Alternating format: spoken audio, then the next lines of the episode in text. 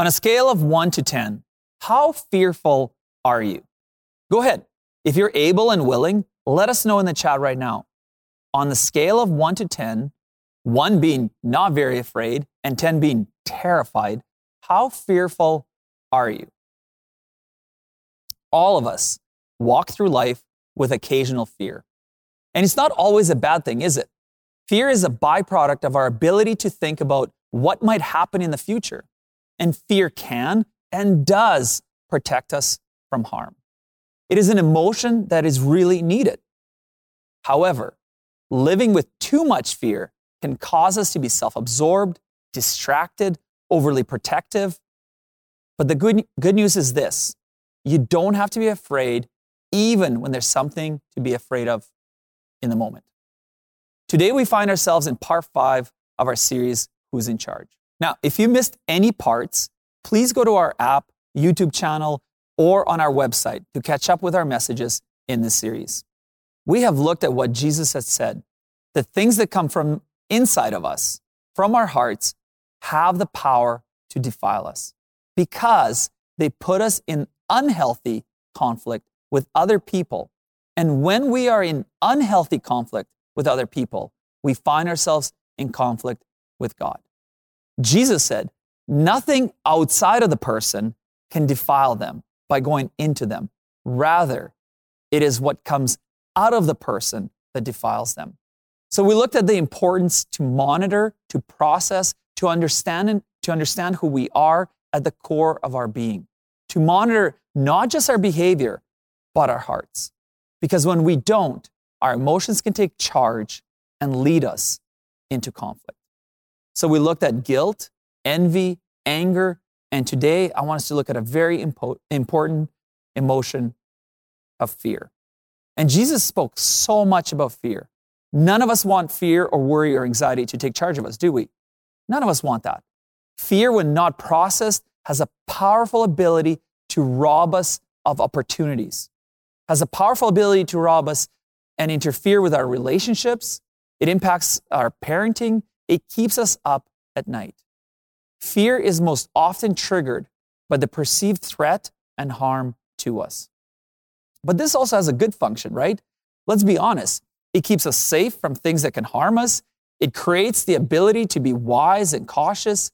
Fear, like all emotions, does have its place. For example, we're able to collect information and knowledge and to project what the future will be based on what we know about a situation, a person, a place, or thing. Collecting information and passing it down allows us to also hope and dream for what can happen in the future based on that information, based on that knowledge and wisdom that we have learned and that has been passed down to us. Fear is a byproduct of our ability to think about, about what might happen in the future, and it can protect us from harm. So sometimes fear is really a good thing. But it can also be a dangerous emotion when it takes charge of us. And when it does, it has the power of robbing us of possibilities. Living with too much fear can cause us to be self absorbed, distracted, and overly protective. And Jesus says so much about fear. Maybe most things he says is about fear. One of the principles that Jesus constantly addressed, taught, and reminded his disciples, that is, his students, is that they should not be afraid. And this sounds great, right? But if we're really honest, not being afraid is virtually impossible, isn't it? And you can see that the disciples wanted to believe that, but had hard time understanding how to do this. And really, just like us, asked a really good question Jesus, how is this possible? Jesus not only taught, but demonstrated the things he was teaching, helping the disciples and us to learn how to embrace new humanity, and how to live in the way of Jesus without fear. Now, one of the most famous stories of Jesus addressing fear is found in Matthew 8, where after a long day of teaching, Jesus and his disciples head out onto the Sea of Galilee. And we read, Then he got into the boat, and his disciples followed him. Suddenly, a furious storm came up on the lake, so that the waves swept over the boat. But Jesus was sleeping. You remember the story, right? Suddenly, a furious storm came up. So the waves were sweeping over the boat. If you have ever, ever been caught in a storm on the lake or the river, it is scary. Now, a few summers ago, we were at our usual summer visit, visiting Jessica's parents at the cabin. And like always, we took the boat to go boating and giving kids tube rides or fishing or swimming off the boat or all the things at once. It was always fun. We had friends visiting, and they were from BC, and uh, we had them on the tube, and we wanted them to enjoy the lake. And they don't normally get to experience this kind of thing. They're from Vancouver, so they don't enjoy the same kind of rides. And we wanted to show them this is what Saskatchewan lake life is really all about. Now, in the distance, we saw some dark clouds, and they were dark and whatever, and we thought maybe rain was coming, which is so common in Saskatchewan. On a hot day, storm shows up, it shows up, it passes by, we go on. So we were kind of keeping an eye on it. It's in the distance. And we actually even thought, you know what, the way it's going, maybe it'll just miss us and we'll be fine. We'll just keep going. We don't want to stop this day. And it was a really nice day. And the previous day was kind of cold. So we didn't want to miss out on this adventure of tubing with our friends. What happened next could have easily been a movie. It seemed to happen so fast and so many things at the same time. It was really unbelievable. And first of all, the storm showed up out of nowhere. Like, so it was far and now it's over us. And now it's raining and flashes of lightning and wind and thunder. It's just powerful and it's happening. At the same time, the tube that I'm dragging pops. Now, this is an expensive three seater tube that never popped before. Now, with this crazy storm, out of nowhere, everything pops. This is an expensive three seater tube that never popped before. Now, with this rain, with the storm, with the waves, with the thunder, it pops. Now, I'm racing the boat back to shore to get us back home. And now I have to consider and figure out in my head okay, do I, uh, do I slow down? Do I stop? So I pull the tube in? Uh, or do I keep going? What's the safest? What's the best option? What is my, what should I do next? Now, did I mention that the tube is attached to a metal pole in the middle of the boat? That's right, a metal pole. Just in that moment, as I'm deciding what to do, lightning hits right to the shore next to us, like so close. Like you could feel it, the sizzle. And I'll tell you, if you're not a praying person, if you're like, oh, I don't pray, that's not my thing, fine. In that moment, you are praying. I will tell you, this moment is not a Pinterest moment. There's no slick back hair showing my muscles flexing as I'm driving home to safety. No, this is a terrible moment. It's a moment of panic, of fear. Uh, we're ter- of terror, um, wet, soaked. You can't hear anything because the waves are slapping and the thunder is going. You can't even think. This, my friends, is exactly the, the scene that Matthew is describing. The disciples are familiar to boats. They're familiar with fishing and seas and lakes and water. They know storms. They know what to expect. They are not unexperienced boat people. Bunch of them are fishermen. They know what storms are like. So when they say suddenly, they know this was sudden. When they say furious storm, they are saying this is not a regular typical storm. This is scary storm. This is, I can't hear myself think storm. And look at the detail that Matthew stresses. In the midst of this chaotic, scary, waves crashing storm, Matthew tells us, but Jesus was sleeping. So I, I don't know what's going on really here, if I'm honest. I'm guessing he's maybe faking it. I, I don't know. I have no proof for that. Maybe, maybe he's like, he's so good at object lessons, like he wants to teach people through object lessons. Maybe he's just pretending I don't know. We have no, I have no proof for this, so we have to trust the text that the disciples in the moment thought he was sleeping. I don't get it, but that's the moment. And so we read on. We, we see in this passage that uh, the disciples went and woke him up, saying, Lord, save us. We're going to drown. They are screaming, as one does in this kind of situation, Lord, save us, just like I was. And Jesus, in that moment of this panic, in this moment of fear, says, You of little faith, why are you so afraid? Okay, so for those of us who read the Bible or have heard this, we read this often from the comfort of our home or church, where we, wherever we read it or heard it, we kind of know what's coming. We kind of know what Jesus is going to do. But let's be honest. Is this seriously a question that you, that anyone asks in the middle of the storm? Why are you afraid? You of little faith? Really? I will tell you, when I was in that storm, driving that boat, uh, that boat back home, I was afraid and I was praying. And my prayer was, Jesus, save us, Jesus, save us, Jesus, save my kids, protect my kids. Why would Jesus ask this question? I think this hyperbole in this question is because Jesus is teaching his students about fear. Look what he says next. Then he got up and rebuked the winds and the waves, and it was completely calm. So, first of all, in the midst of this exchange, Jesus didn't even get up to this point. Like he's still reclining as he's talking to them. And then he gets up and he speaks to the wind and to the, and to the waves. It's amazing to know that when we are afraid, when we are panicked, God is not. Jesus is showing us that in that moment of fear, normal fear, fear that you should have, because your knowledge and experience and information that has been passed down to you says being in a boat with a metal pole in the storm is a bad idea. So when it happens, you should be afraid. You should be trying to leave. But in the moment, God is not panicked. He is in control. This is what Jesus wants us and the disciples to see. So then he got up and he rebuked the winds and the waves, and it was completely calm. Jesus got up and rebuked nature, and it was completely calm.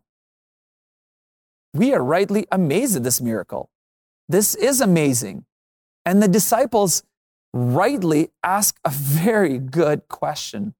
The men we read were amazed and asked, What kind of man is this? Even the winds and the waves obey him. What kind of man is this? Even nature obeys him. They ask the question with complete fear and terror, not at the storm anymore. No, they've survived that, but at what Jesus had showed them. They asked the question with complete fear and terror, not at the storm now, not at that. They just survived that, but at what Jesus showed them. Check this out. And Mark, and I love reading Mark and compare it to Matthew's story because he records this as well.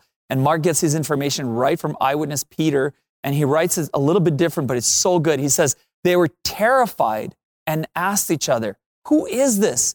Even the wind and the waves obey him. They were terrified. Another translation puts it, They feared a great fear. They feared a great fear of what they witnessed Jesus do. Please don't miss this. The intense, furious storm that they feared earlier was nothing in comparison to witnessing Jesus calm it. What kind of man is this? This is such a powerful lesson. Look what Jesus just showed us. You don't have to be overpowered by fear because there's someone more powerful than that fear. They fear a great fear. They saw something overpower their powerful fear. There is someone more capable, more powerful than fear. And now that Jesus has shown this reality, when they get back, when they get going again in their regular activities, Jesus doesn't abandon this teaching. He addresses his disciples again and again about it. He says, Do not be afraid of those who kill the body, but cannot kill the soul. Rather, be afraid of the one who can destroy both soul and body in hell. Don't be afraid of anything or anyone that can kill you, but cannot kill your soul. Look what Jesus is addressing here. He's saying there is more to you than meets the eye. There is more to you than meets the eye. Rather, if you're going to be afraid of something, like if you're going to have fear, Fear the one who controls all things. Fear of the great fear. You know, who is this man that even nature obeys him? Don't miss Jesus' language here. There is more going on than preserving safety. Now, it is good to be safe, but there is more. What Jesus is teaching is not to be reckless, not to be careless with our safety, or only focus on the soul, if that was the case, Jesus wouldn't come as a material body, as a fully human person. No, what he's teaching us, this more to you, there's more to me, there's more to us than meets the eye. And when we are afraid, God is not. When our emotions want to take charge, we lean into the fact that God is in charge. Jesus goes on, and are not two sparrows sold for a penny? Kind of weird question because I have no idea, but apparently they were sold for, uh, for a penny back then. So, okay, Jesus, that's fine. Two sparrows are sold for a penny. He goes on, yet not one of them will fall to the ground outside of the Father's care. Not one of them will die outside of God's care. This is so powerful. These worthless sparrows are important to God. They're important to Him because He created nature. He said it was good. And even the very hairs of your head are all numbered. So don't be afraid. You are worth more than many sparrows, Jesus teaches. Look what Jesus is teaching as he goes on and on in these teachings. Don't you know that God cares about all the details of your life? So don't be afraid. You're worth so much more. You are so valuable. Jesus is showing us that God is a personal God. He knows you. He knows what's going on. He knows what you're facing. He knows your pain. He knows you. This is why he entered into suffering. Because he's not petty, he's not removed, he's not small. He's so big that his close disciple asked him, What man is this? And because of that, you can trust him because he cares. Look what happens a little bit later. Jesus made the disciples get into the boat and go on ahead of him to the other side while he dismissed the crowds. So, a little bit of context. Since that storm in the boat that they experienced, the disciples have now witnessed miracles, miracles of feeding, and Jesus tells the disciples to get into the boat. We need to see the really strong language here. Jesus isn't saying, hey, let's go for a ride, I'll meet you there. He made them, He forces them to get in. Even though they're fishermen, even though they're experienced people with boats, after that storm experience, the language here is He makes them. He makes them get in because they remember. And when they do finally get in, time goes by, and then we read this. Shortly before dawn, Jesus went out to them, walking on the lake. And when the disciples saw him walking on the lake, they were terrified. It's a ghost. They cried out in fear. And this is, by the way, how we know this is true. That the disciples uh, who witnessed these moments do not exclude the embarrassing stories about them failing when they kept being afraid, even though Jesus kept teaching them not to be. They don't hide these details. They say, Yep, that's us, clueless and confused. They were afraid. They were terrified because what they witnessed was extraordinary. And this is so reassuring for me. Even though the disciples kept failing, and they failed right till the end, they ran away when the Messiah, who was going to destroy the Roman rule in their minds, but it was instead crucified. And they were so afraid of that moment, they ran off. They were terrified and, and ran to save themselves from death. But the resurrection of Jesus made sense of the boat ride, made sense of walking on water, made sense of all the miracles, and made sense of the value they have in God's sight. All the fears they had were put aside after the resurrection. And these men and these women, they entered the square in Jerusalem. They were now willing to die because their fear were no longer in charge of them. In comparison to wanting to have life in and through Jesus. They were not afraid of those who kill the body because they witness God die and come back to life.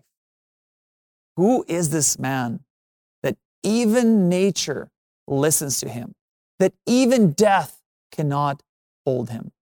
When they witness the resurrection, they place their fear in the right place. They place their fear in God. Fear is part of our existence in humanity. This will be part of us because it, it has a positive side to protect us, to guard us. Fear will be with us. But fear should not be in charge of us because we follow the one who has overcome nature so that we could have life, so that we could know how deeply loved we are in all circumstances. So what? Fear has a way of paralyzing us and taking our focus of Jesus. Jesus invites us to trust him. He is bigger than the, any obstacle ahead of us, behind us, above us, before us. He invites us to cast our fears on him. I want to invite you into something today.